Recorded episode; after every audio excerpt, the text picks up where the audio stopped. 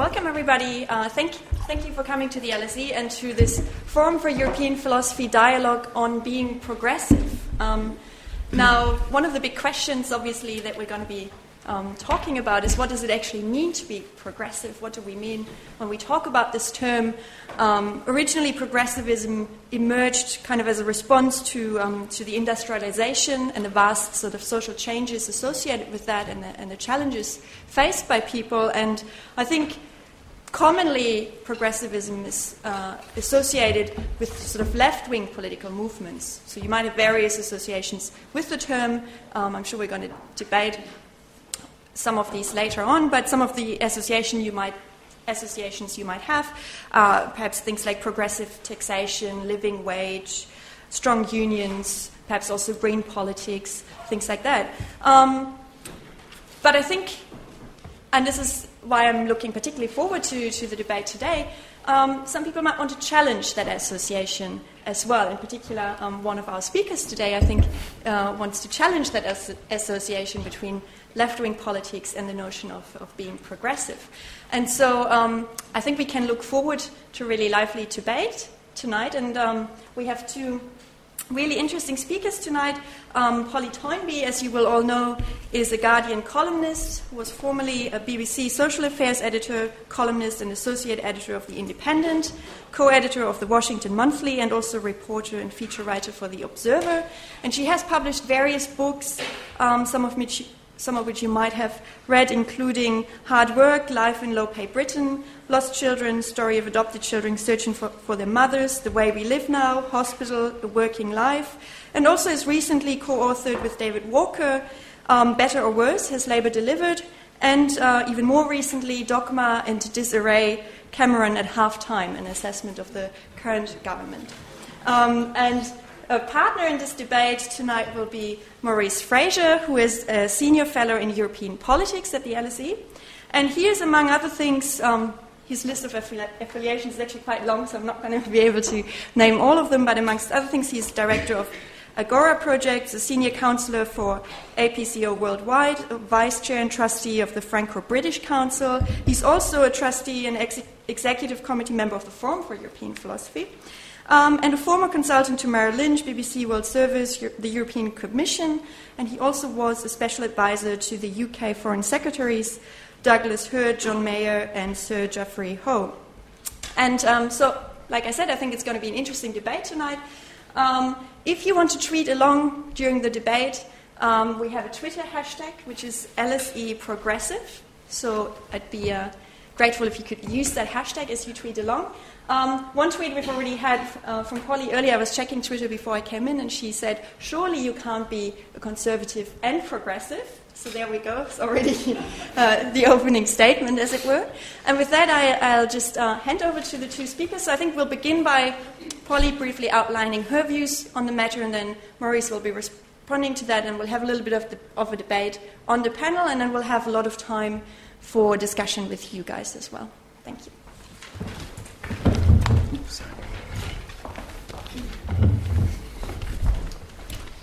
Thank you very much. Um, yes, I've got a lot of a lot of good answers to the to, to my tweet on this, so I'm sure we're going to have a, a very lively debate. I'm really going to set out to start with what could be called the sort of orthodox, traditional, uh, rather conventional view of what it is to be a progressive. Um, but first of all, a word or two of caution about the word, and I'm sure we'll spend a lot of time talking about the history of the word and the ways it's been used uh, internationally and, and, through time. Uh, New Labour adopted it in its triangulating phase, and I never liked it. Um, I always thought of it as just a way of avoiding saying left of centre or centre left. New Labour decided they didn't like right and left, partly because these days in focus groups, when people are asked, they don't tend to define themselves. Only handfuls of very politicised and mostly older people define themselves in terms of left and right. Uh, I mean, you've only got to talk to someone for a short while and you begin to see which way they bend, but it isn't necessarily the language they use.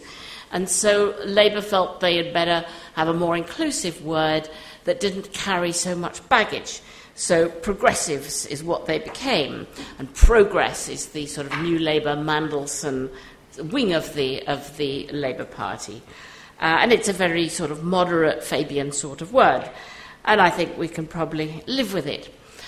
But political words are always shape shifting and changing and on the move, and uh, they're, they're, slippery, and you have to grab hold of them while you can, but then discard them when they're not any use. So I don't think one should get over attached to any particular one. After all, we used, when I was growing up, to talk about liberal with a small l. That used to be the same thing. It used to encapsulate a, a, general idea of a state of mind and an attitude towards society. But I think that's really gone, and it's been pretty much killed off by the US right, um, where Fox News, Tea Party, all of those people, Bushies, used it as a straightforward term of abuse. And they were so successful at it that I don't think many Democrats actually describe themselves as liberal any longer. Uh, and they also look about for other phrases, and they might also use, use progressive. Um, I think now this is true of all sorts of other political concepts that you might have said originally were progressive or liberal or centre left. But you can find any politician, even Iain Duncan Smith and Chris Grayling, uh, claiming to believe in social justice and fairness and equal opportunities and social mobility. Uh, no politician is ever against any of those. So it always comes down to how you interpret them. What do you mean by fair? Nobody ever says, I'm for unfairness. Everybody says, I'm for my sort of fairness. And I think everybody believes that their own political views are about fairness, whether it's fair to keep everything you earn because you earned it, or fair to distribute it so you live in a more equal society. Those are two visions of, of fairness. So um, the words have become very difficult, and I think there is a shortage of political language at the moment to describe quite profound, deeper divisions than there have been for a long time between this government and where Labour is, although you wouldn't call Labour very far to the left. Nevertheless, I feel this government has moved significantly to the right of where Mrs. Thatcher was. And yet the language has become blurred, and that's not quite how they describe themselves. It's always by their policies and by their actions, in the end, that you know them. And most of my time as a political writer, I write much more about policies, actions, outcomes than I do about the language, the words, and the philosophy because in the end that's what matters. And in the books that I've written, you mentioned we wrote a book called The Verdict, um, which was about all of Labour's 13 years. It's a book that analyses all the policies, what worked, what didn't, what they did, what they didn't do, and is not about the Westminster arguments, the Brown Blair disputes, or any of that. Because in the end, coming from the social policy route, that's always what's interested me most about politics. So I'll try and give, nevertheless, I will accept the word progressive I will adopt it and I will seek to hold on to it this evening and uh, hold on tight to it. I would say that it is an instinct, it is a way of thinking, it is what the old fashioned liberal small l used to be. It's against discrimination, for gay rights, for abortion, for divorce, for all personal freedoms that harm no one else. It stands for the underdog by instinct against the powerful its immediate response to something is to stand by the downtrodden. Um, it's for greater equality. Now, that used to be a difficult thing to say before the Berlin Wall came down in the old days. Ah, so you, are a Soviet, really. Um, but we are now in such a completely different economy that uh, it's very easy to say you're for greater equality because in a room full of almost uh, people of almost any political ex- uh, persuasion except the most extreme neoliberals uh, if you say, um, do you think that it's right that we should continue on this trajectory of getting more and more unequal? And what's more, that's now accelerating. And after this government's five years, it will have accelerated hugely the distance between the top and the bottom, and that it should go on like that forever. Most people will say, well, I don't know, it might be all right now, maybe I'm happy with it as it is now, but I don't like the idea of that, a society that, you know, breaks apart at some point. At some point, we're not all in the same society. And then if you say, well, actually, Labour tried incredibly hard, invested a huge amount of money and effort and social programmes, and almost managed to hold it steady, but not quite. It got slightly more unequal, mostly because the top 1% soared away. Uh, so it takes a huge amount of conscious effort just to stand still. Then people understand why redistribution is so important important that you have to do a lot of it, and this government is taking a lot of it away, but you have to do a lot of it just to stand still. So it's quite easy to talk about greater equality now without people saying, oh, I see, so you want to be Soviet, don't you? Because we are so far from anything remotely resembling anything socialist. That's not what we're talking about. It's a very Fabian concept these days. Um, to be a progressive, I think, is to live in optimism that the future can always be better and that we can try to make it so. Uh, conservatives, on the whole, yearn for a better yesterday. It's the Daily Mail world of golden ageism. And it's existed since the beginning of time. You can read back to, you know, you, you, you can read back to the ancients and see how they too always yearned, always believed that, say, their grandparents' generation, when their grandparents were young, were when things were perfect, when children obeyed their parents and teenagers weren't difficult and life was better, and our people knew their place, there was orderliness in society. So we have always, as human beings, lived with that tug backwards towards a nostalgia of a time just before we can actually remember the reality. And that, I think, is a very important part of a conservative frame of mind. I don't think you know, it's altogether invalid. I think it's important to have that sense of history, tradition, and all of that as one part of the brain. And in a sense, everybody's brain is divided. The question is by what proportion between uh, some conservative and traditionalist instincts and, and some progressive ones. But progressives don't yearn for a better yesterday because they know, at least up until now, may not always be true, my lifetime, there has never been a better time to be alive than now. There has never been more freedom. There has never been more opportunity for everybody. Well, not for everybody, but more than there ever was.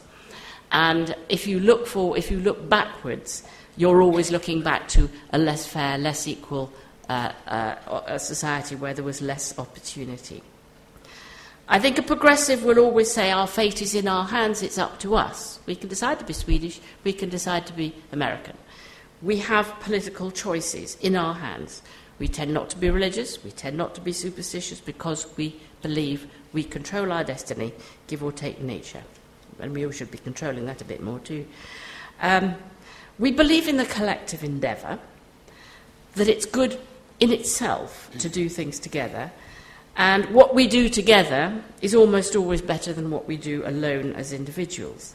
That, the, that progress has come from uh, mankind as a social animal. That leads to a natural trust in the good that the state does, and that the state is, at its best, uh, an expression of that sense of togetherness and an expression of our sense of uh, collective uh, wish to, to, to improve ourselves, and that paying taxes is not a burden, but is the civilized thing to do, is the price you pay for that civilized society. And yes, of course, we're also very aware of the dangers of the state. Because we are for the underdog, that makes us guardians of civil liberties as well, and say we know the state can be oppressive. We don't believe that majorities are always right. And that's a delicate balance. But those, I think, are the basic instincts of what it is to be a progressive, and that's how I shall interpret the word and try to hold on tight to it. Thank you.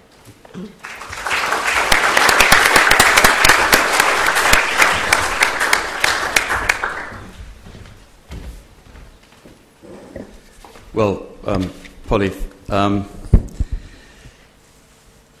you um, you set out a definition of, of progressive, which I not, was not surprised to hear from your, uh, from your, your lips. Um, and, um, and you set it out most articulately, most eloquently.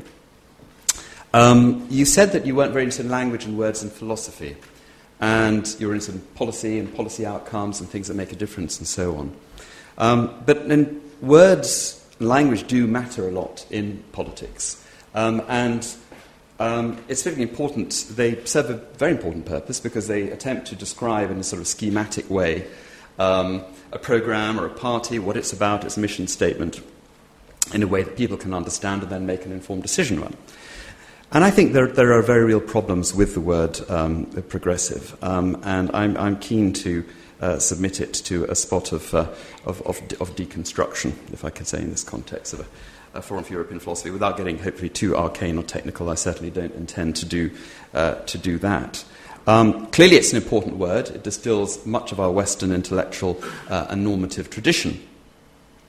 And um, uh, it's, a which, it's a word which holds out so much promise and, and which, in theory, should have the ability to animate the public, uh, the public sphere. Yet my heart uh, actually sinks on hearing it.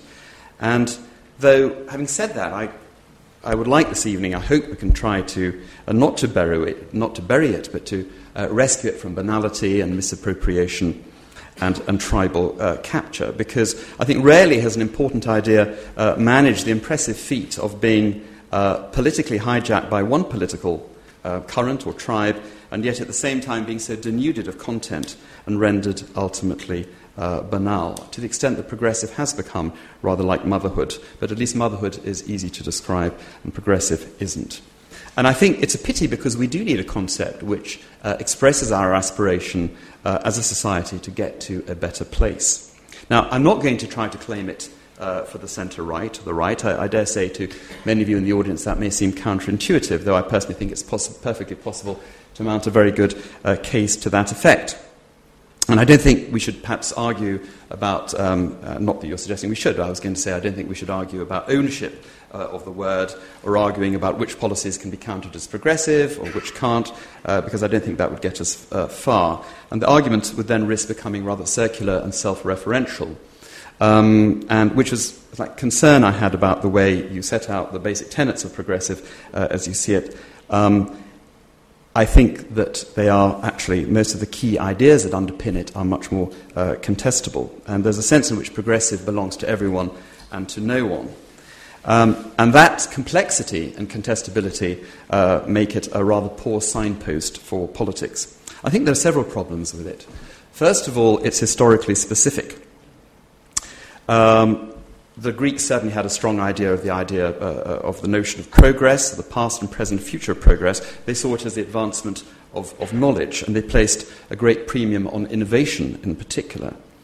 And then there were the millenarian and utopian thinkers of the Middle Ages, and the Renaissance, and they too looked forwards, not backwards. But what they were interested in doing was building, uh, was, uh, was not a project for this world, it was for uh, another world. And it's really from the 18th century, I suppose the late 18th century in the French Revolution, um, that um, uh, those uh, who aligned themselves with progress uh, were clear about where the battle lines should be drawn. And the French Revolution was that historical moment.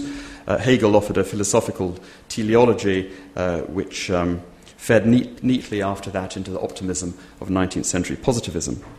But the problem is that historical specificity is, is, a, is a very poor basis uh, for political identity and for ideological alignment because the world moves on and the political terms of trade uh, change, as you yourself acknowledged in your opening remarks. It was all much simpler then. Uh, on one side of the field were the forces of reaction, of hierarchy, uh, the established, those who champion the established authority of the first and second estates, the nobility and the clergy, privileging superstition over knowledge, men consciously looking to turn the clocks back, um, and uh, defining themselves, in the case of some French, some French thinkers, political thinkers at the time, against this existential calamity as they saw it of the revolution. And at the other end of the battlefield, we know what the forces were the forces of enlightenment and modernity, embracing human rights, science, secularism, social reform, freedom from oppression, intolerance, and so on. In, in other words, the word progressive came to be defined in the arena of values. But there's an etymological problem, I think, here, as, as, as, well as a problem of normative context, because progressive has other meanings as well. It has value free descriptive definitions, um, as well as a normative one. And this is where things start to get quite complicated. Um, it has the sense of gradualism, obviously, you refer to Fabianism in that context, rather than violent upheaval. And it's also used to express a, a stable uh, but dynamic relationship where the factors multiply um, themselves or intensify each other, uh, intensify and multiply each other in a, proportionate uh, in a proportionate relationship. The more you earn, the more you pay in tax. So there are certainly four, I would suggest, ontological strands here. And complex concepts are not good for mobilizing political support. Simple, clear um, concepts are much more effective. But let's look, I just want to look at this, uh, the normative meaning, a little bit more closely. Um, because even um, even though different political traditions, I would suggest, can make a perfectly plausible claim to progressivism. Rather than getting bogged down in what my idea of progress is and your idea of progress is and getting into that kind of subjectivist, relativist um, swamp, um, uh, let's stick for now with the dominant uh, narrative, what I suggest is a fading enlightenment based narrative. Um, and I suggested that, I've said that progressive as an idea is historically specific. Uh, it belongs to that Enlightenment narrative which has, I think, dispersed into several channels, some joining, some crisscrossing, uh, rather like the Nile Delta, running into the sand and just as swampy. And I would go further to say that that particular narrative has maybe even petered out. Because are we not all children of the Enlightenment now? Even the florid faced, moustachioed old buffer, the retired colonel sitting in the saloon bar of the Dog and Duck, he may not realize it, but he too has come to terms with modernity in a rather, in a rather substantial way, and I think we should give him credit for that. And on all the ethical issues to which the progressive sensibility attaches importance, one can think of capital punishment, discrimination on basis of race or gender or sexual orientation. The socially dominant attitudes now are ones which progressives on the whole would approve of. We don't send little boys up chimneys any longer. And the normative, I don't think one should underestimate the normative consensus, certainly between centre left and centre right. It is real. And it's well de- demonstrated in regular surveys of social attitudes. I think one would have to be very tribal indeed to defend an ever shrinking definition of what constitutes progressive. And it was partly in recognition of that fact that the modernizing left and proponents of the ill fated third way, remember that? Um, and I know uh, Polly doesn't particularly cherish the memory of it, as, as she suggested. Um, that mission, those involved in that mission, tried to overhaul the left project and take on board some ideas of the right, whilst trying to reassure itself that it hadn't lost sight of its core, of its core values. A form of sort of political camouflage. Um, drop references to socialism, to the left, even social democracy, anything that could frighten the horses, and stick the epithet progressive uh, next to whatever you're organizing conference, a seminar, a think tank, uh, a policy paper, a manifesto, call it progressive.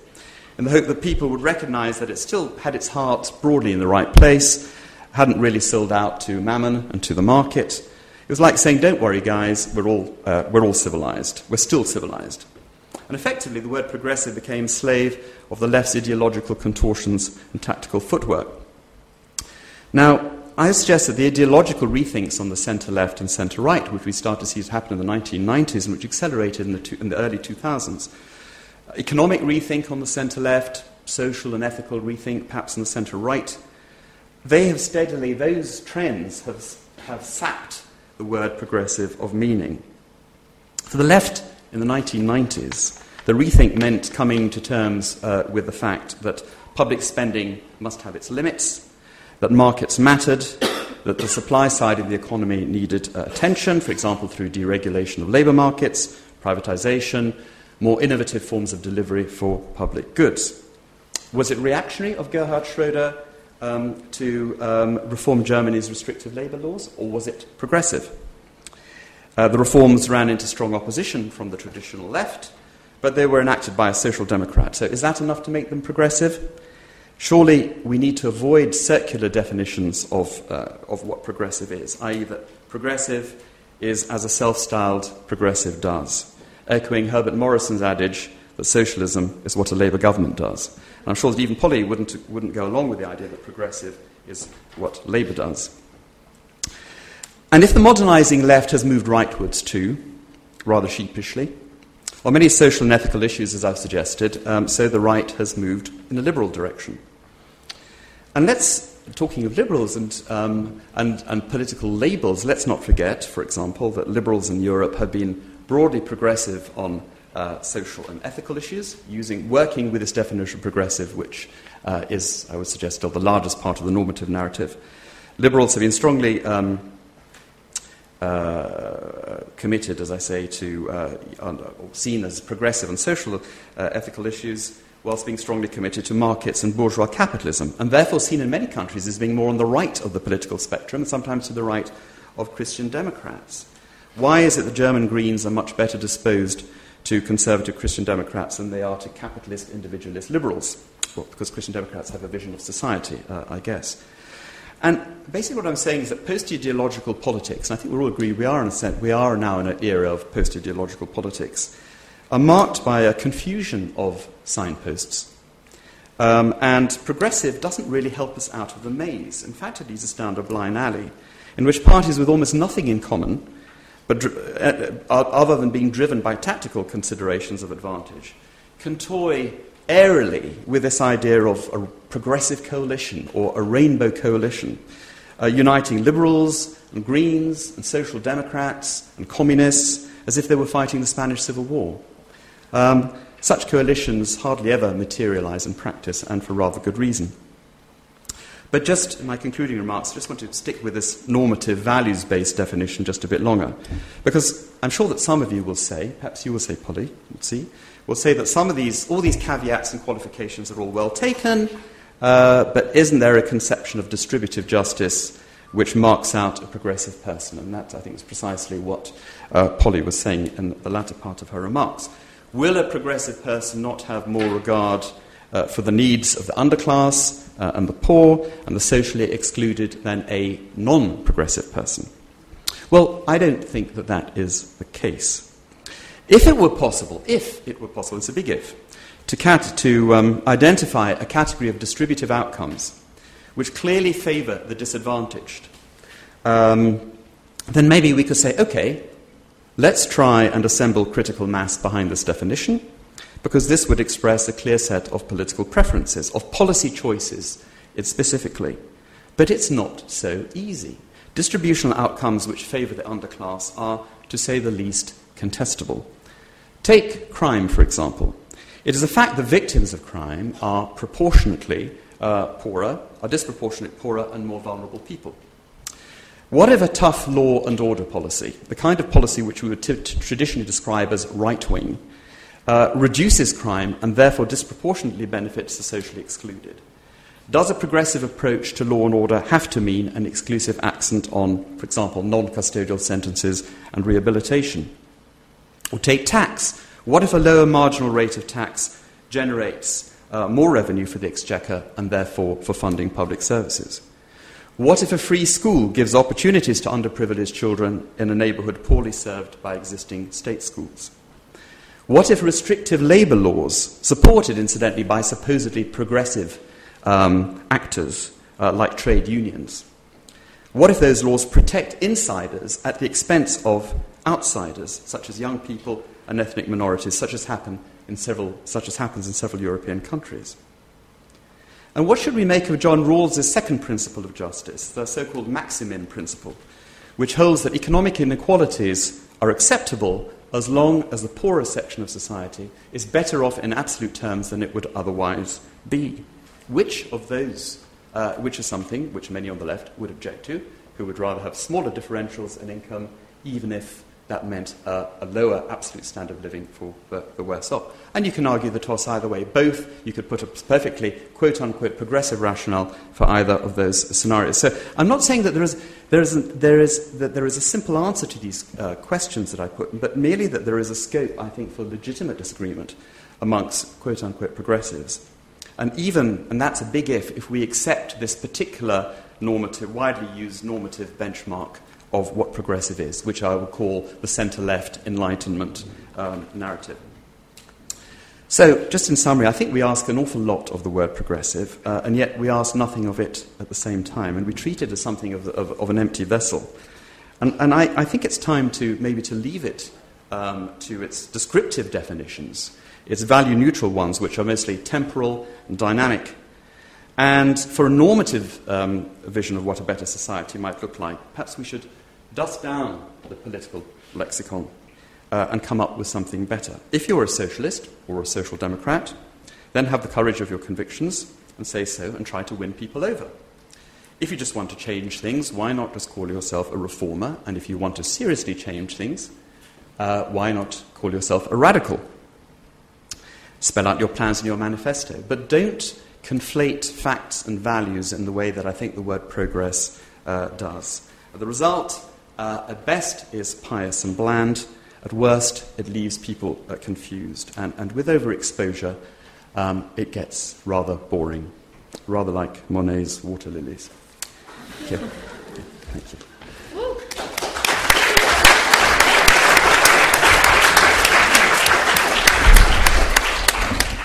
Thank you. Well, um, now, given that you have suggested that we should perhaps ba- abandon word, um, and Polly earlier said she wanted to hold on to it tonight, I, I imagine um, you have a few things to say in response to what I certainly have. Um, I certainly have. I'm very happy to hold on to Social Democrat. That's fine, for as long as people understand what it means. I don't, in any sense, regard it as rebarbative or difficult to, or, or somehow sounding extreme these days. Um, I think when you talk about post ideological politics, that is wildly off the mark. What we have is a government that is intensely ideological, that is absolutely set on using this current economic crisis as a shield and a cloak. Not that the crisis isn't real enough or that the deficit doesn't need to be paid down at some point, but using it as a shield and a cloak and an excuse for dismantling the welfare state uh, in a way that Mrs. Thatcher never dared and that Mrs. Thatcher set out to privatise the uh, state run industries, this government is setting out to privatise the state itself. Uh, and that is a very profound and, if you like, radical and reforming word. Now, I think regard the words radical and reforming, which you were saying, Richard, as even slipperier and more useless than progressive. Because progressive, at least you know which side of the line you're trying to be on when you say progressive. Radical and reforming can be just as much applied, and has been all along, by the right as by the left. Uh, it just means you're going to do something uh, radical and reforming, but. well, I say you can spell it out in the manifesto. I mean, certainly yeah. reform in some of the Labour Party parlance began to mean outsourcing and uh, shaking up the, private, the, the, the, the public services. And some people would say, you know, reform has carries with it the baggage that reform is always good. But of course, reform often isn't good. It often makes things worse. It ends up with some Labour people being put in a rather conservative and traditionalist point, um, position. But I want to take up your what ifs because they're very interesting. And as I'm a practical social policy person, I like the abstract ideas of what if crime and very tough policy and very tough uh, punitive policies actually, what if it reduced crime? And as you say, crime affects the poor much more than it affects the rich. Wouldn't that be a good thing to be very tough? But the answer is, of course, that it doesn't. Uh, and that if you look across the world, uh, across the Western world, crime has fallen remarkably since the 1990s, right across all societies, inexplicably. Uh, and right across, for instance, the states of the United States, some of which lock up huge numbers of people, and others of which lock up very few and right across uh, Western countries, some of which are much more punitive, like this country, than others. It's fallen pretty much the same everywhere. Whether this is through more people staying on at school, getting more opportunities, more education, whether it's just gone out of fashion amongst the young, nobody knows. There are no good answers. But what's quite plain is that uh, policies, liberal or illiberal, have had very little impact. Um, tax. You said, what if uh, a lower rate of tax actually brought in more revenue?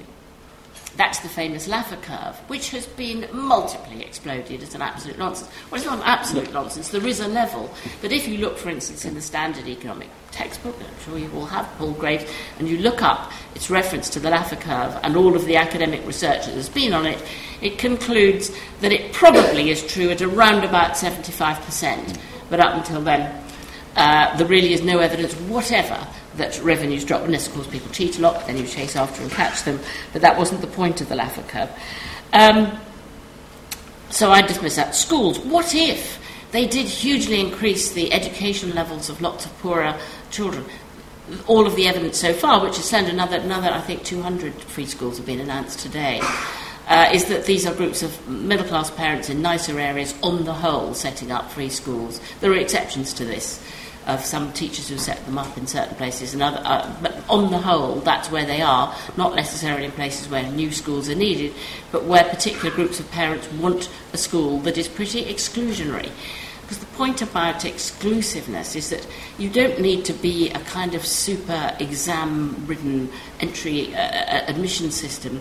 You simply need to be able to exclude, say, five or six of the worst families in each class. So the school next door gets those five or six of the most chaotic families, and the balance tips between the reputation of those schools very rapidly. And one becomes highly popular and the other highly unpopular, with a relatively small and quite hard to sift through uh, difference in their admissions policies. And that is what I suspect is going to happen with most, but not all, of these free schools, depending very much who runs them. An awful lot of them are religious, which by themselves means they pretty much screen out, because chaotic families tend not to go to church or mosque every whatever. Uh, so they are by nature somewhat exclusionary. Um, I, I, it seems to me, though, that uh, what you know what the outcome is is what really is what really matters. You know that something is progressive by its effect, and it may be that lots of conservatives genuinely believe this sort of Gove's whole move to restore grammar schools uh, will be. Uh, that they believe it will have a progressive outlook. It doesn't necessarily mean they're in bad faith when they say these things. They may passionately believe that the 1950s was a time of greater opportunity than now, a comprehensive era, when many more people go on to university. How they managed to think that a time when one in seven went to university was somehow better for the working classes and opportunity, when so many left school at 16, very bright people left school at 16. Uh, compared with now has always been a mystery to me because none of the statistics support that view at all. Um, I think the um, the definition of, of, of, progressive I'm feeling slightly happier about after listening to you, really. I think I'm, I'm slightly happier to hold on to it because I certainly think that um, radical and reforming doesn't do it. Um, well, um, I'm all for evidence based social science. I mean, I guess that's why I hang out here at LSE. Um, and uh, uh, struck by uh, how, um, uh, how um, difficult it can be to get a clinching set of evidence really for to describe any social phenomena uh, or trend. Uh, I don't, I'm not trying to set, give a morass of subjectivity and complexity in which to drown your very precise uh, points. I would suggest that several of them are at least uh, challengeable. Uh, what you said about higher education, it's certainly been it was a policy of the last Thatcher government, as, as, I'm sure you're aware, to expand access to higher education. When the Conservatives came to power in 1979, one in nine um, school leavers went into university, one in three left um, by 1997, and that went up closer towards one in two. Uh, and it had set itself a government a target of one in two and was getting towards that under, uh, under Labour. Uh, I'm not sure who these people are who sort of hark back to um, those days of, of, of, where higher education was a preserved exclusive minority. I certainly haven't come across them in, in, the, in the Conservative Party. Uh, on crime, we know that some experiments in crime, there are, it's not to say that there aren't a whole number of factors which are impacting on crime uh, levels, and there's a trend broadly to be welcome. It is the case that the policy of zero tolerance in New York did cut crime substantially. Um, and, uh, and I'm just trying to, just therefore, to elicit from that, it may be, again, we have to qualify uh, some of our assumptions and, and, just look, as you would say, in an evidence based way, where there have been experiments of, say, a muscular approach to crime. And then, of course, a balance needs to be struck between civil liberties and, uh, and, and, and, and, uh, uh, and security. Um, but interesting things uh, um, happen. In terms of tax, I meant, of course, the highest rates marginal tax. Um, and uh, there are many, many economists, including ones come argue in this institution, that the highest rates of tax, of course, there is a level uh, at which it actually starts to reduce uh, uh income to the Treasury. Um, the, French, the new French uh, socialist government is now having to uh, deal with the fact that there are, there are very clear signs already of an exodus. it's uh, it said it will honour its commitment to increase um, the top rate of income tax to um, 70, uh, percent of uh, on sorry on capital o- over income sorry income yes income tax over a pretty large sum of money, admittedly, but um, uh, you don't just have to read the newspapers, and I know anecdotally from the French community uh, the number of rich French who are now packing their bags and leaving, and also, interestingly, younger entrepreneurs who are not earning packets of money yet, but who've got hopes for their business, are just leaving. They say there is no future in a country like this. This cannot, um, this cannot um, uh, make, make sense. So, but again, I get back to the point, and some of the kind of social, public goods that I tried to describe. Um, really, what constitutes uh, progressive, or what constitutes a set of outcomes which clearly favour the most underprivileged group in society, um, I think is not always clear. Um, I think that there are value judgments to make along the way. And I think one of the lessons of the last 20 years is that in policy instruments that would have been seen as progressive or as being of the left have been reviewed, have been found to be very blunt and clumsy in many, uh, in many instances.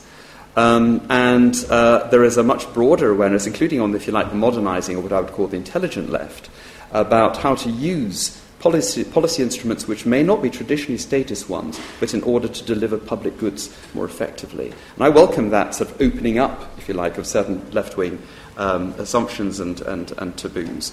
And I think it's actually moved us into more interesting, into, into more interesting territory. But just on the question, if I may, uh, Polly, I just cited the, the very familiar, the, the, the Rawls' second, second, second principle. Um, now, I'd be interested to know where you come from on, on this point, or what do you think, what the progressive position is? Is it smaller differentials in income, albeit at, at a, perhaps a lower absolute range, level of range of income for everybody, and certainly for the, for, for the lowest category? Or is it better to tolerate larger differentials if the absolute standard of the worse off What is, what is the progressive position? You seem quite clear what progressive is. What what is it? Because it's not clear to me. Well, it's an interesting question. It depends whether you're talking about you know, extreme, desperately poor countries where people are actually starving. I think if you look at the research at the spirit level, the Wilkinson and Pickett book, um, and uh, it seems that, and also if you look at, say, the Legatum in, uh, Institute's recent scale of countries, uh, most successful countries according to prosperity, the Nordics come top. Sweden, Norway, Denmark are top of their, of their scale. So they are also most equal. They have found equality, greater equality, not total equality, high taxes, and Sweden has 56.5% top rate, um, to be functional, to be economically functional, and to, for everybody to prosper. Our very long and growing tail of pretty poor people, really pretty much if you look at the Resolution Foundation's work, from the middle, the bottom half, are a huge drag on the economy. They are not helping the general prosperity. It doesn't help to have a long tail of people left behind. Uh, we are heading towards greater inequality at a great pace. The um, the middle, let's talk about the middle, not the very poor. We could, you know, you, you, mentioned the word underclass. Let's park them for a bit. Let's just talk about the bottom half, the sort of low paid to middling paid to median, are falling behind very fast. The proportion of money that goes in wages and pay and salaries has been dropping as the proportion of profits rises. The amount that's sucked up to the top is increasing. Um, the disparity between groups is growing. And this has to be bad economically and socially in every way you can think of.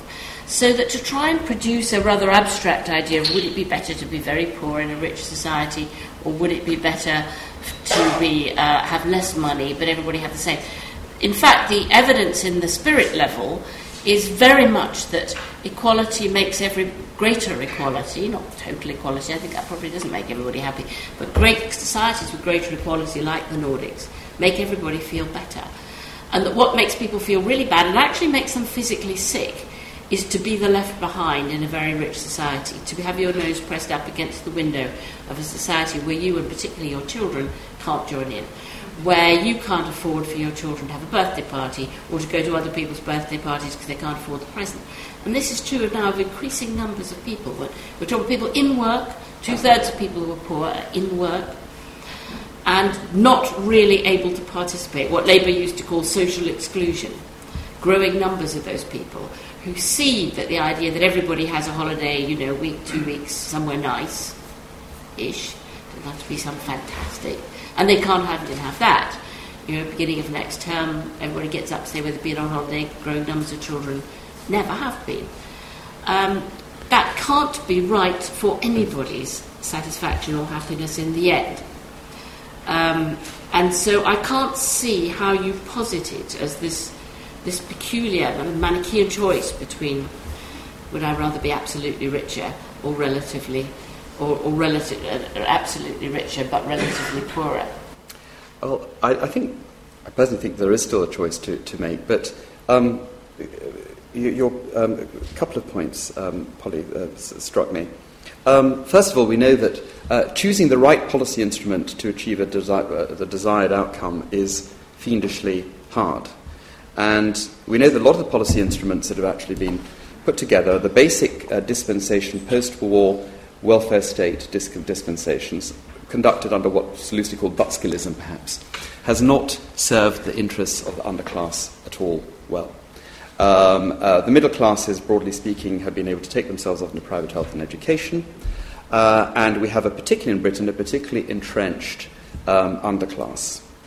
Um, and uh, every time that, and clearly the system has not worked to their advantage, and every time somebody comes along with ideas for quite radical structural reform and, and, and draws attention to the, the, the, degree of welfare dependency, to the perverse effects of the benefit system and so on, they're accused of actually being sort of, you know, wicked out to dismantle the welfare state, to privatize, and so on and so on. Clearly, the existing dispensation does not work. It doesn't mean to say that all alternatives must work, but it, does not, it has not worked. The Labour government, the last Labour government, found it very difficult to tackle it. In fact, as you know, inequality overall actually increased under the last Labour government. No one doubted their sincerity as socialists or social democrats to try to avoid such a scenario, but they couldn't find, pick the right policy instruments um, to sort out the problem. Meanwhile, of course, we know our, the cost of our welfare states has gone on increasing, as now in most OECD countries is pretty unaffordable. Uh, growth has slackened, and yet the traditional left will still come up with ideas for actually pun- punishing entrepreneurship or through high punitive tax rates. And um, the, that understanding that there's no such thing as a free lunch, and I don't dispute, I absolutely agree with you that those who most benefited from the free lunch are people near at the top of the pile, people who have known how to fight for their sexual interests and who've been bought by politicians. Uh, and I absolutely share with you that same, uh, your, your, same, um, uh, that same sort of aversion uh, to the way certain interest groups, certain client groups have actually done quite well out of the system. A lot of people have le- been left behind, and I also agree with you that that is economically inefficient as well as being uh, morally um, uh, offensive. But the fact of that, where are we now in all the developed economies? We are in a situation where welfare states have become unaffordable where t- benefits are very poorly targeted, insufficient use of means testing, certainly, um, and uh, insufficient and too much emphasis on transfers, including to people uh, who are on reason, who have a reasonably good standard of living, and uh, the young and the poor, disproportionately, the unskilled, disproportionately um, uh, harmed. And when um, moves, when political parties not always of the right, sometimes of the modernising, let's say centre left, come up with proposals uh, to actually change things straight away. The cry goes out. They're trying to dismantle our universal system of benefits and everything, our, our, rightful inheritance that we built up since the Second World War. Take Sweden, for example. You mentioned the Scandinavian case, which is an interesting because Scandinavia is a hybrid, an interesting case where, on the supply side, microeconomically, um, they have a very flexible system. They have a system of flexible labour markets and what they call, of course, flexi- flexicurity, um, with a generous system of welfare benefits. Well, even the Scandinavians have had to bite the bullet. Denmark, Sweden, this last conservative led government, um, has, had to, has really overhauled the benefit system. They've introduced a universal voucher system for education. The Social Democrats and the far, far left really strongly opposed what the last quote unquote bourgeois centre right government did in Sweden. Uh, saw that it was the existing Swedish model was unaffordable any longer, um, and it's worked, and they were re-elected. It's not to say that it's still not a, quite a generous welfare uh, model compared with other European economies, but the problems that have had to be tackled there of a bloated state, of too high levels of spending, including with um, disincentives to work, um, and more important priorities to, to target spending on, um, they started to tackle that. It was actually a centre right government who started to tackle that. Can you just uh, explain a bit more hmm. what you would do about inequality, apart from education? What would you do about this growing wage disparity and dispersion? This uh, growing number of people on very low pay, uh, insecure work, and growing uh, very high pay at the very top, and the hollowing out of the middle?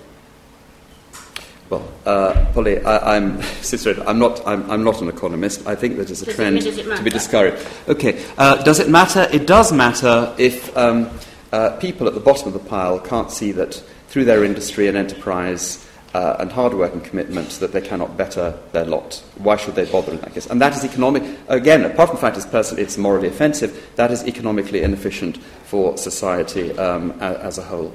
Uh, and when they see people who are less deserving obviously get large sums of money, um, forms of crazy remuneration packages and so on, they rightly ask themselves, why should they bother? Of course, that is to be deplored.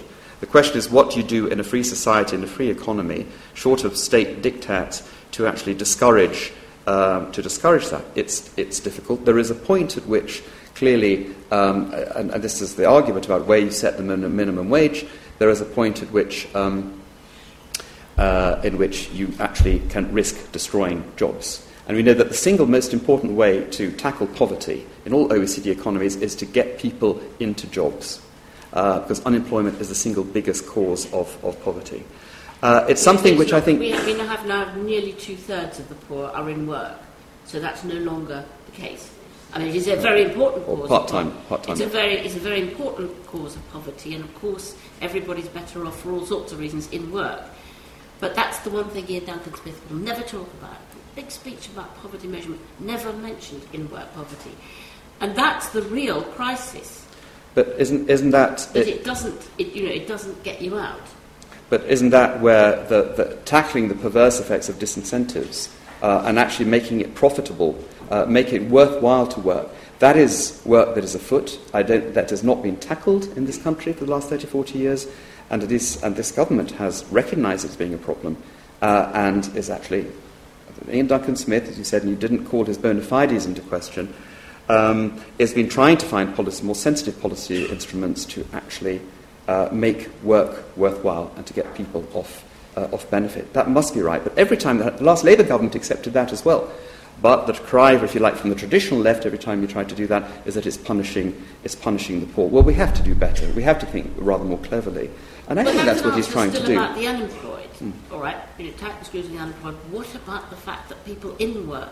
This is about They're the whole finding structure. it hard. Yeah. That that's that is the essential problem. If you could make work really pay, if you could make sure that people were lifted out of poverty, uh, that they didn't need state subsidies to subsidise maybe two or three mm. rubbish jobs, uh, working very hard. Um, there's something functionally wrong with the economy when that's the case. When people work that hard and have no chance of progressing, whatever, and mm. are still. Well, I don't think we disagree over the objective here. We're, we're groping for what the, the, the, policy instrument which has eluded politicians up to now, which can actually tackle the problem. But I don't think we're setting out demarcation lines between what is progressive and what is not progressive or, or what is reactionary. But this point about the, we're having to reform the welfare state, A, because it's unaffordable, B, because it's very poorly targeted, and disproportionately people who should not be in receipt of uh, transfers are receiving them. And the, the poorest so and most vulnerable and the young people. A lot of that's gone. There's not very much. Well, we still have universal benefit. We still have child benefit, even though that's being, uh, being reformed. That's being that's being yes. reformed. There's no excuse for it, really. These well, subsidies for the middle class, subsidies because we're agreed. We're, we're, I think we're going to have a, anyway, that's please, very small in the, in, in, the in the sweep of what we're talking about. These, you know, remaining my free bus pass insane, all of that. These are little bits. They're really not what it's made about in a big sense. Um, you talked about Butskellism and what a disaster it was. That was the period, well, you said it was sort of failed in some way. That was the period of the greatest upward mobility of working class people ever, post war era. You know, whether it was Macmillan building the houses, it was the whole education settlement, plate glass universities, all of that.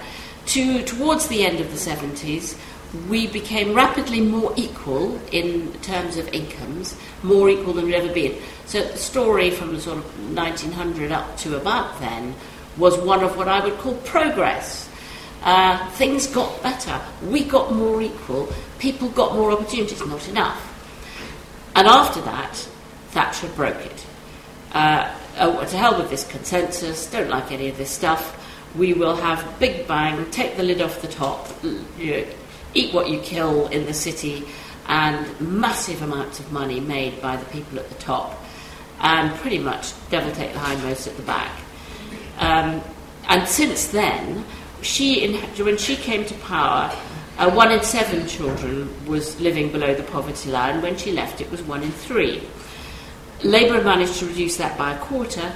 not enough, but not bad. The biggest reversal has been in a long while, so you can't say Labour didn't have the answers. It had quite a lot of answers to making things a hell of a lot better for a hell of a lot of people. Might not have been radical or reformist enough, but um, it's not the right story to say that somehow Butskellism was the bad bit. No. It was actually our good times. Uh, I, I hate sorry, to interrupt, but actually, I- um, Just trying to bring it we have only half an hour left. Oh, okay, sure. And And so I think it would be a good time to maybe open it and. you'll- if, if, I, if I may, uh, I, I, I, Get sorry, I response, we'll just, open it- uh, abso- open uh, up just be, uh, yeah, very quick. Um, public spending, uh, f- after the, the early 80s, as you know, uh, uh, we went into a period of, of solid economic growth in that government, under that government. And in fact, and the, the economy that was bequeathed to Labour in 97 was actually a very robust one. And public spending, for all the reputation of Thatcher on health and education, all that went up in real terms very substantially. We see many more people went into higher education. I think there was a trend, which is fairly uninterrupted actually, throughout the Second World, the, the, the, the, post-war period. And I'm not taking issue with Butskellism. I'm just saying that the particular model that it offered is one which is uh, not as sophisticated or as targeted as it ought to be, and risks becoming unaffordable if certain structural deficiencies in it are, are not, um, are, are, not, um, are not tackled. So I, I would disagree with you. Yes, the, the rich kids in the city in the 1980s story, uh, unpleasant and distracting. I don't think that was what was really going on.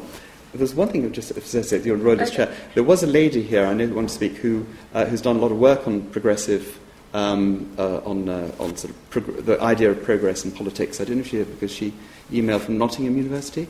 Yeah, right. Is Could she- you put up your hand if you can? An Right. expert, we So Is that- expert is that- in is that the you? audience. Yes, because we Okay, had said great. that you. Sorry. Yes, I'll then maybe we should um, we should Sorry. give you the. op- We have microphones come around, so if you could wait for one thing. I just wanted to um, sort of pick up on that I took away from this debate so far is um, a thing that you that, that I found interesting in the sense that you said we're actually in a post-ideological age now, and that's why the term progressive has maybe become vacuous, and we should maybe replace this, replace it. Whereas policy distress. no, it's actually the opposite. We're in a very ideologized sort of space of debate, and I think that's maybe something we can come back to as well um, when we see the questions from the audience. But yeah, I think um, we'll should should give you an opportunity to.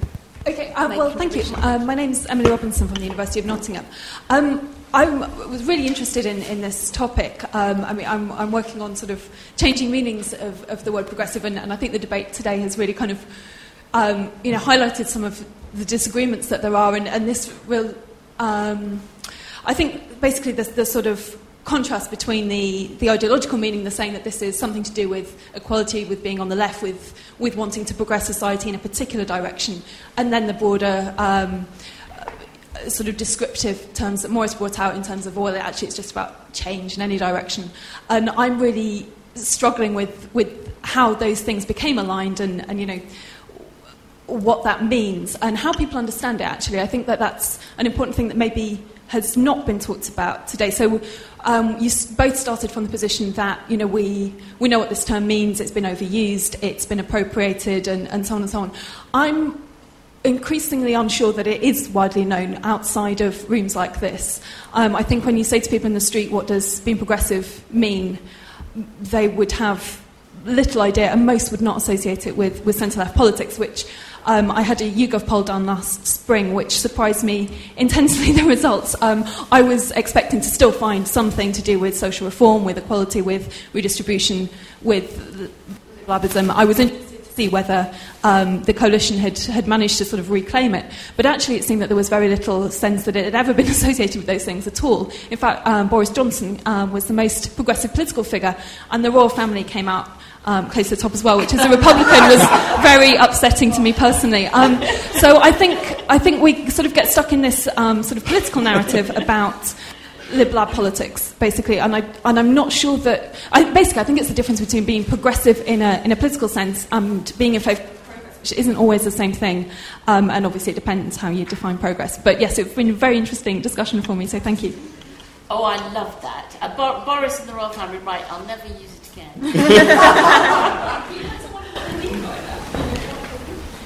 but then if you think how painfully ignorant people are about any political concepts, and it's why you're always reaching out for language of that makes sense to people, that isn't abstract and isn't isms, And uh, you know, I thought I think Ed Miliband's done well with One Nation. I mean, it's an in, it's an inside joke that it was Disraelis. It doesn't really matter. It works very well. It's simple. It says what it what, what it means, and it immediately it, it, it socks it to the Tories without having to mention them. You know, you are you are for the few without having to be rude about them. And I think that's a good. I think that's quite a good one. We'll see if it flies or not. Who knows? They're only just beginning with that. Big society. Mm, was too odd a concept, I think, and it didn't it didn't really quite resonate. People didn't know what it meant. I mean, those who, who were already political either thought it was great because it meant volunteering, or they hated it because they thought it meant cutting the state and using volunteers instead. But I don't think out there it seems the pollsters seem not to think that works. I mean, can you think of of successful terms that have caught on in recent post you know, in recent years? I mean, we are much less conversant with political language, partly since the decline in trade unionism, which was a way in which people learnt trade, learnt the language of politics, and they don't much anymore.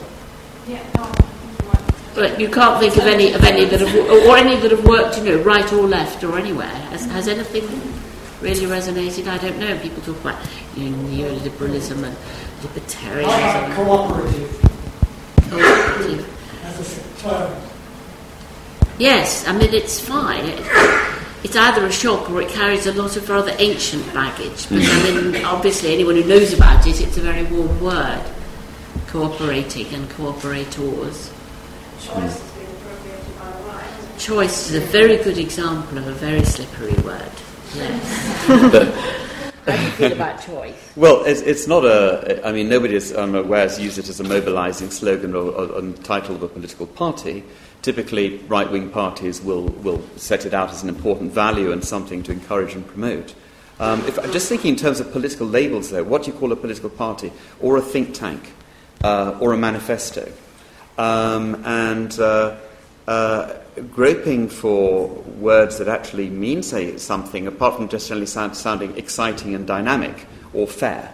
I mean, they either appeal to a no- notion of justice as fairness, or they appeal to some notion, some dynamic or enterprising or freedom kind of idea. I guess they're all, and typically the right would be the latter, and maybe a notion of fairness or justice. But of course, those terms are so. I mean, the, the, the, the right wing populist party in Poland is called the Law and Justice uh, Party. Um, and um, the, uh, the, uh, the Progress Party in Denmark uh, is a right wing anti tax um, populist uh, Poujadist party. So uh, there's such fluidity, and I'm not surprised what you said about uh, what polling had revealed about, about progressive as being spectacularly opaque. Um, I guess in case of Boris Johnson, one might suppose it's just he, he conveys dynamism, and the word progress has got some sort of dynamic. Uh, though you wouldn't, of course, say that to the royal family. No, exactly. uh, uh, uh, wonderful, as I personally think they are, um, but somewhat inert at the same time. I don't think. Um, so, the so worst slogan uh, anybody's used in recently was 2005 Labour slogan, I think devised by Alan Milburn: "Forward, not back." All over buses and everything, forward, not back. it was but, preposterous. I think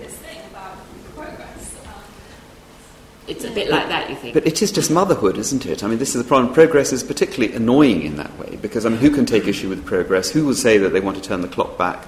Apart from a few thinkers at the end of the French Revolution, I mean, I don't know anybody like that. Um, so uh, it just doesn't get us very far. It's banal at best. Um, uh, it is. It is. It is. It is motherhood. Let's take. Let's take a few more questions um, from the audience. There's the, someone in the green T-shirt. Yeah.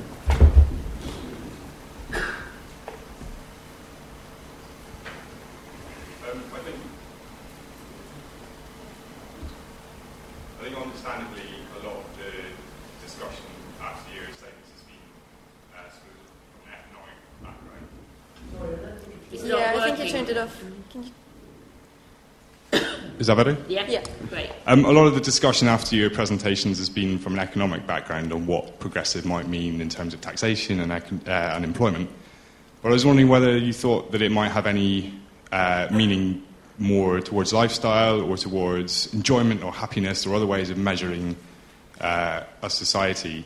Uh, and particularly, uh, as, you, as you mentioned an awful lot about how unemployment was the biggest cause of uh, unhappiness and indeed uh, financial poverty in the country, whether there would be some way of uh, getting people to think differently about work and about whether they spend enough time not working, and if there would be some way to make people work more equally in terms of hours as a means of arriving at a situation where people earn more equally. Um, well, um, I think that, well, um, are you alluding to sort of the release of of more, more leisure time to, I mean, measuring quality of life by other things than work and releasing time to be able to come to this fuller happiness um, or yes, utility? You know, in a very uh, practical way, there are fewer people working more hours, uh, then naturally there are going to Yeah. be more people who are in poverty. Whereas if there were more people working fewer hours, perhaps everyone would arrive at a, a more equal level of happiness. And that seems to me to fit certainly Polly's definition of uh, progressive society. Those were sort of ideas that were very much floating around when Cameron first took over the leadership, when we were in good times. And he talked about well-being, and there is now a well-being inde- index. Didn't really fly either, because people are very quite suspicious of politicians who seem to try and colonise everything in their lives. And I think that given in this country how cynical people are about politics and politicians, how much they detest them, and they detest the practice of politics, that they become quite suspicious if politicians start saying, I want to make you happy. Um, I care about your family and your quality of parenting and all these things. And quality of parenting is fine if you're talking about really dysfunctional people, then everybody wants to, uh, wa- wants to teach them how to parent. But when you're talking about the society at large and not people who've got serious problems, people get very uneasy about it. They're not sure, and why we have free votes on these social questions, because they don't really like to feel that it's, they've thoroughly entered the political, party political domain. And as for the part-time thing, I mean, the trouble we have now is that all of these people, so many of these people are part-time, desperately trying to get extra hours, can't get extra hours, um, just to pay the rent, to put the food on the table. Um, so I think it's, it, it, it's the right idea for good times, but it doesn't quite feel the right idea at this moment. And except apart from the very wealthy, if you can persuade people in the cities to job share, that'd be a good thing. Be aware of Well, redistributing. But, but if, if, I, if, sorry, if, if, I'm, if, I, if, I, if I may, um, what's clear is that everybody is going to have to work much harder, um, in, certainly in the, in, in, in the West. Um, uh, there are adjustments to make in terms of which, which actually can enhance the quality of life, quality of child rearing. The government's got a consultation out at the moment and is going to coming up with proposals to make parental leave to distribute arrangements more equitably uh, for fathers and mothers. Um, and there are some useful adjustments to be made there. But it, the broad, in the broad scheme of things, what's absolutely clear is that we in the West, in the OECD economies, have been massively overpaying ourselves um, in relation to what we were actually producing and the competitiveness of the goods that we're producing. Uh, that's quite clear. Um, some people, some economists are suggesting we're going to have to take a 20 25% cut in our, in our living standards um, just to meet the competitive challenge from the eastern from the develop, uh, from, from the east from the developing uh, economies and that's to say nothing of the demographic time, time bomb uh, which we're all familiar with and which is meaning which is already meaning you know more people fewer people are, uh, are, are, are there to actually work to support an aging population That's a very interesting idea. If we're going to have to cut, I'm not sure I accept it, but it's an interesting idea. If we are going to have to cut 25% of our living standards, who decides how we do that? That we are all in this together? Who says, right, for a start, rent controls, otherwise nobody can live anywhere? Who says house prices? Who says, doesn't it take an extraordinary dirigiste state to make that possible? I mean, how can people have a, a 25% drop unless their rents drop? Well, the 25% maybe, I'm not an economist, and economists are in sixes and sevens over it. All I'm saying is that the basic analysis is we can't go on um, thinking there is such a thing as a free lunch. Uh, there isn't. Going to have to make some time. organise it, don't Somebody, well, well, we have to, uh, as a society, we have to come through some collective form of decision making, decide how to prioritise those difficult decisions. I absolutely agree. Um, uh, who are, are elected representatives on the basis of choices, hopefully, which they set out candidly and clearly to us, will invite us to deliberate and to make some choices there. It won't be just uh, state officials just deciding, uh, or some bunch of politicians who've hijacked, uh, who've hijacked the ship of state and then are going to inflict misery disproportionately on the, uh, on the poorest section of society. I'm saying let's not jump to conclusions, but there are some important challenges that we're going to have to face collectively uh, as a society.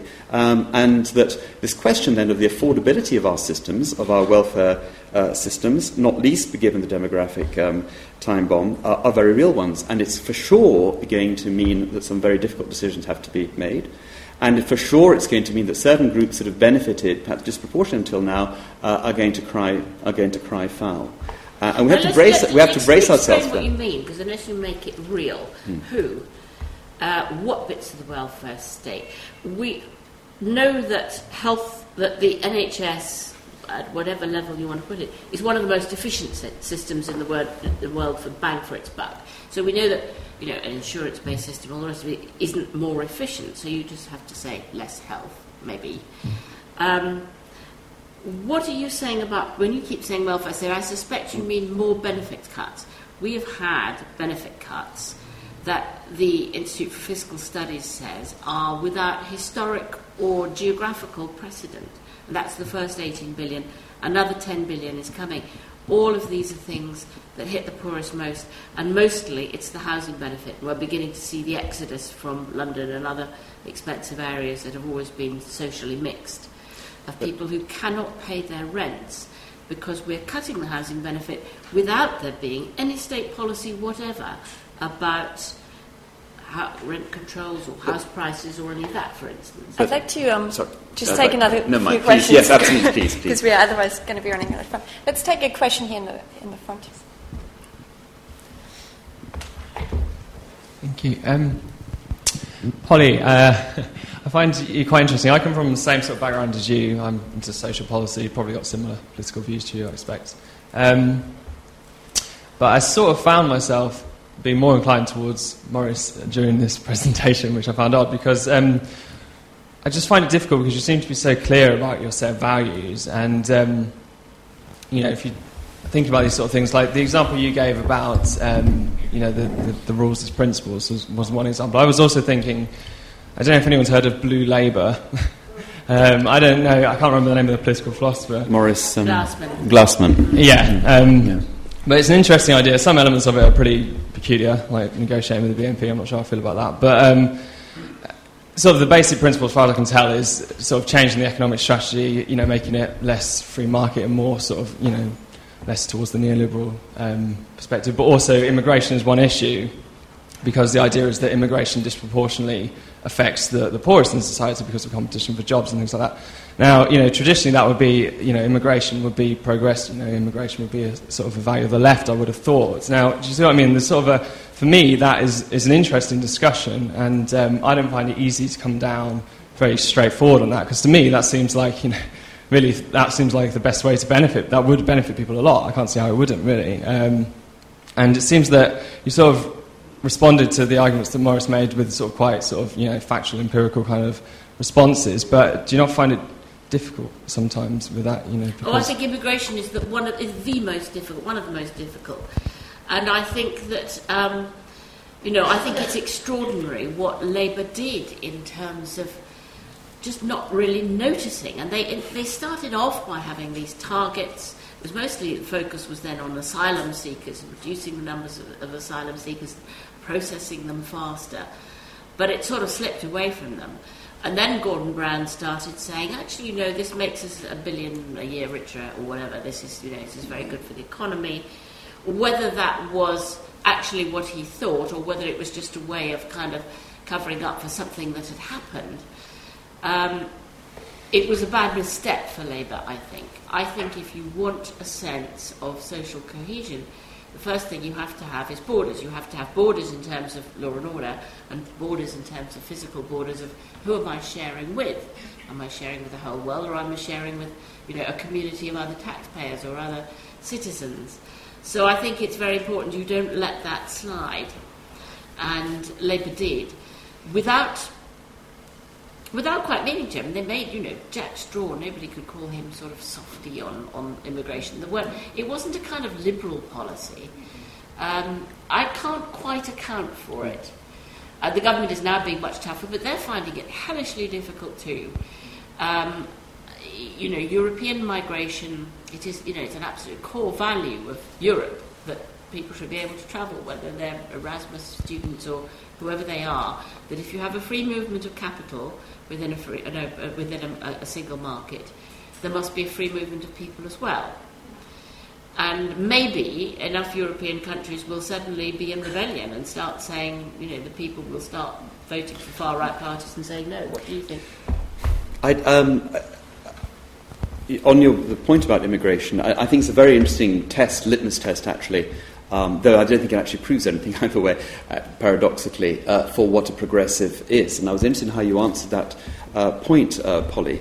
I recall four or five years ago in the pages of Prospect magazine, uh, there was a very lively polemic launched by its editor, David Goodhart, uh, who wrote an extended essay. Um, uh, saying why uh, uncontrolled immigration, or even high levels of immigration, were uh, damaging social cohesion. Uh, and, a, and a, yardstick of social cohesion is the extent to which taxpayers um, are prepared to pay for public services, for, for their community, for their neatly their defined community, as you said, Polly.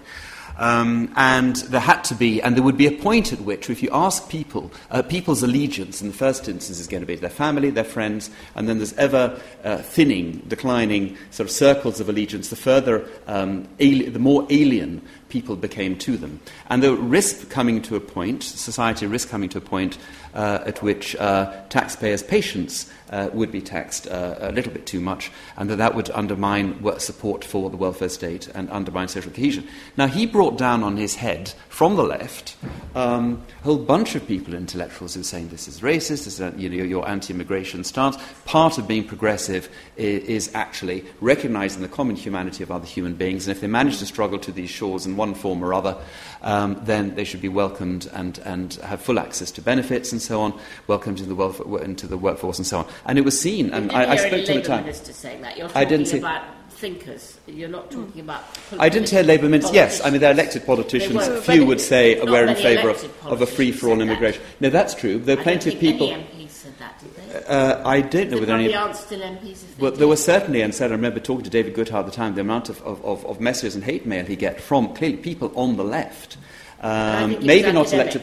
Well, maybe uh, well, maybe academic, academics and, and, intellectuals, wretched well, characters it, that they I are. think it is certainly um, a very interesting point when we're talking about you know, how, how should we think about progressive. And yeah. in particular, we had last night actually we had a discussion about cosmopolitanism and thinkers advancing this view that you know inequality mm. should matter maybe at a global level, not just at a, mm. at a local level. But um, I'd like to still um, take some some more questions. Um, so how about that lady over there in the yeah exactly.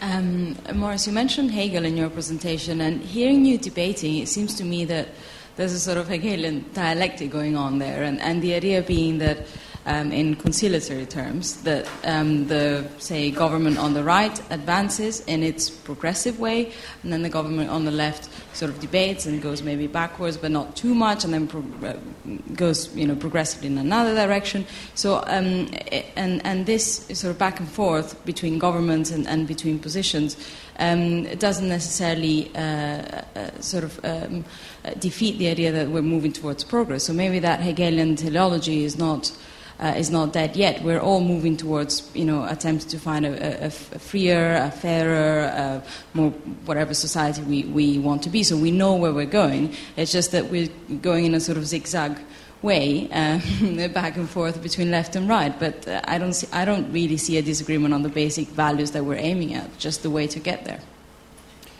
Um, the thing about Hegel and I'm conscious of the fact that almost certainly um, in this audience people who know a lot more about Hegel than I do. Certainly, I know one, one, per- one person who does, has written quite a bit about him uh, and thought about him. Uh, the, the, problem with Hegel is that it seems to me a retrospective form of reasoning, saying that where we are now is a result of the idea or the spirit unfolding. And there is a logic to that, and that will continue. And or part of his teleological um, uh, unfolding of, of, human, of, of, human affairs, and he sees a, a, logic to that and a rationality to that, and something which he actually effectively applauds. I've never been clear whether that is saying something very serious and important, or whether that is just an ex post facto rationalization of what has happened. Uh, because if it is so inclusive and so malleable as to be able to accommodate um, as you say, twists and turns and even backwards and forwards and so on, say, oh, well, that's okay, that's the spirit unfolding, and there's a logic to it, and we probably will get to a better place.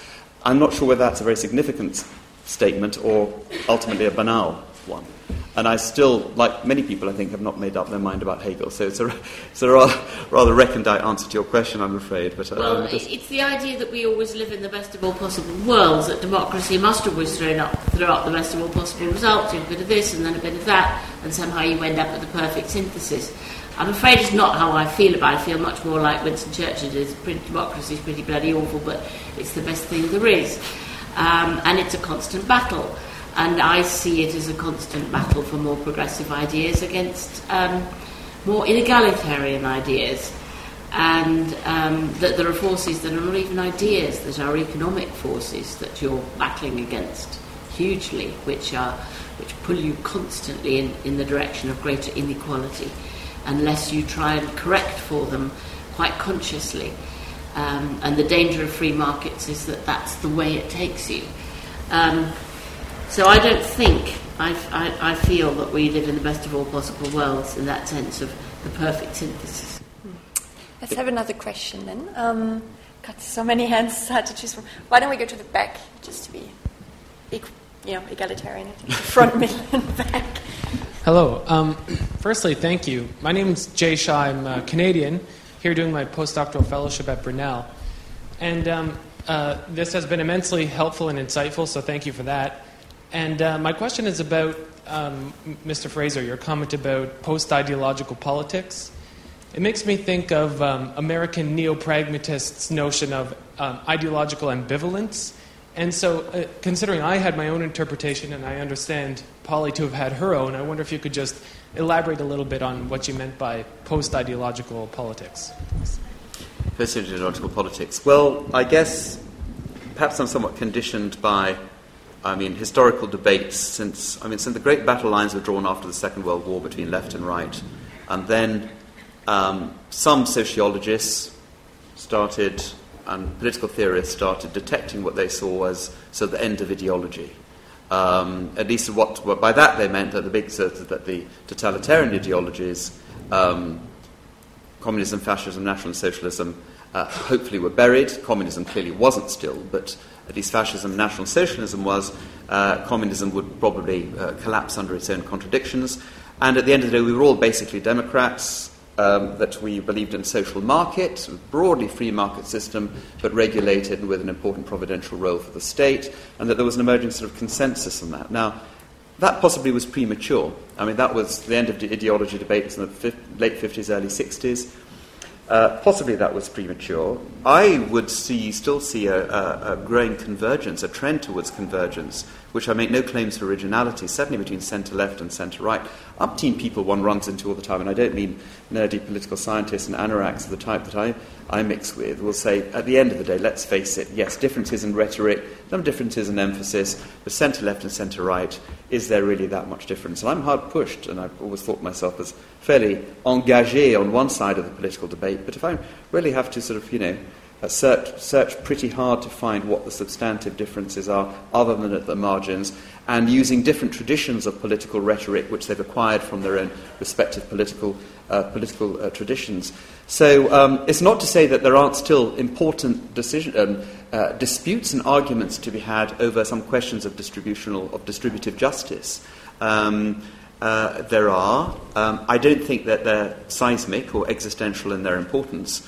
And I certainly think that they are open to different interpretations of what constitutes an optimal outcome for the group, the, the portion of society that we're most talking about this evening, namely um, the underprivileged and the underclass. I still think that is highly, highly contestable.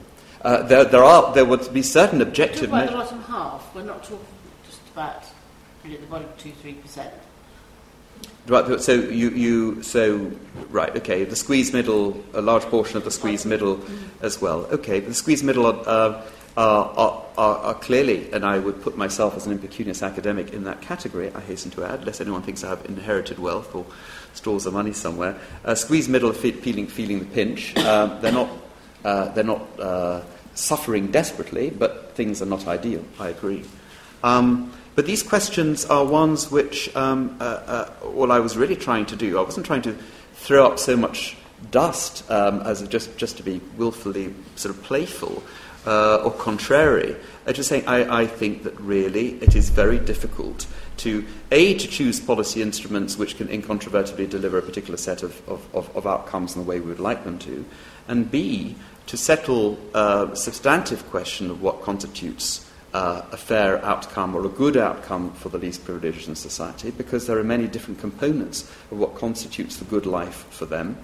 Uh, I could imagine, I mean, I broadly buy into the Enlightenment narrative, but um, uh, is there any reason, is there any inherent reason why somebody, let's say, with pretty far right views, I don't mean extremist views, but say, uh, who believes that um, everyone would be happier if we um, restored social hierarchy, uh, we worship the monarchy, uh, the armed forces, and the church, uh, and had a pretty sort of, sort of brutal system of law and order.